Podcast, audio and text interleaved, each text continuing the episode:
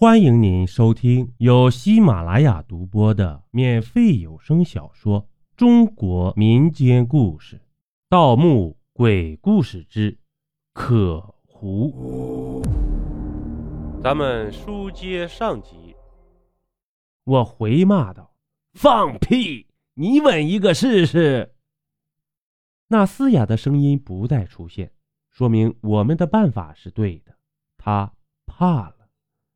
老人说：“呃，往左边一点，再左，再左，哎，别晃，别晃。”我尽量按他说的做，可是就在此时，我脖子上的一根血管砰的爆裂了，血顿时涌了出来。呃，好像看到了啊，再坚持一下，向上一点，哎，对，向上一点。我一手摁住脖子上的伤口，血不是喷出来的，说明不是动脉，暂时死不了。我右手按老人说的向上抬，被头颅摁下去，就再咬牙抬起来。说实话，我已经不奢望打败对手了，只是再赌一口气。突然，老人大笑了一声：“哈哈哈，好小子！我看到他了。”我手电照到的那只笼子里传来一声异响，应该是那个人被我们发现了，跑了出来。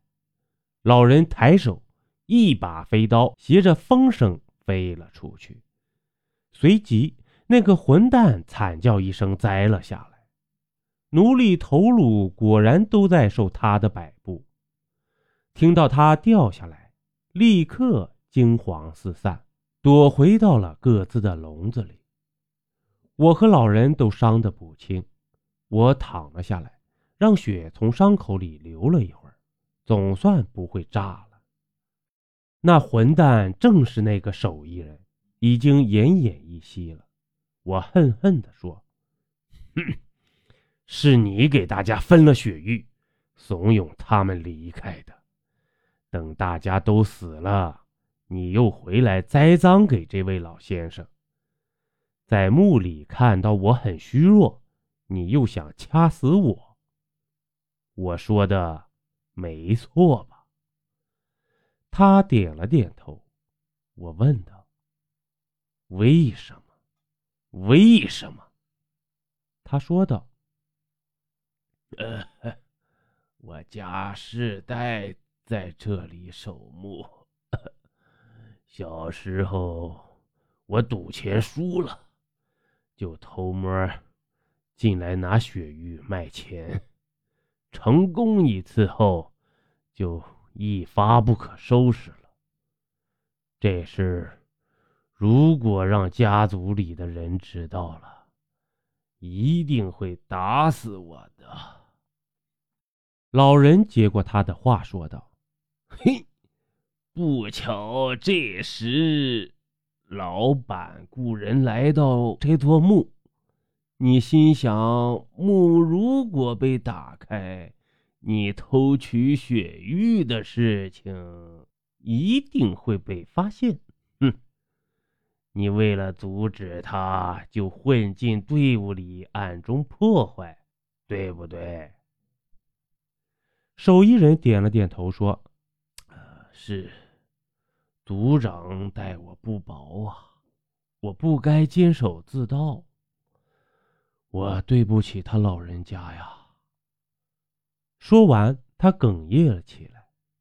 老人长叹一声，撕掉了粘在脸上的白胡子，顿时年轻了许多。手艺人大惊，结结巴巴地说：“族族族长。”话音未落，他便带着无尽的悔恨死了。山路上，我躺在驴背上，老人在前面牵着驴，说道：“哼，我早就怀疑他在偷血玉啊，只是没有证据啊，只好乔装改扮混进来调查了。”我劝他，他临死前已经知错了，老人说道：“哼，事情真的结束了吗？嗯，这些事他一个人是做不成的。你想想，你们的体内为什么会有血玉？当然是有人在你们的饮食里放了咸土和血喽。嗯，只有做饭的人才有机会给你们下毒。”做饭的？大傻羊？我问道。你说大傻羊是他的帮凶？不可能，不可能，这绝对不可能。大傻羊早炸死了呀。老人摇了摇头说道：“嗯嗯。”别忘了，当时你只看到一个背影啊，那是被捉来的替死鬼，真正的大傻羊早就跑喽。这人不好对付呀，以后遇上了，可当心点儿吧。以后的事到时再说。现在当务之急是好好的在驴背上睡上一觉，因为这驴可是付过钱的。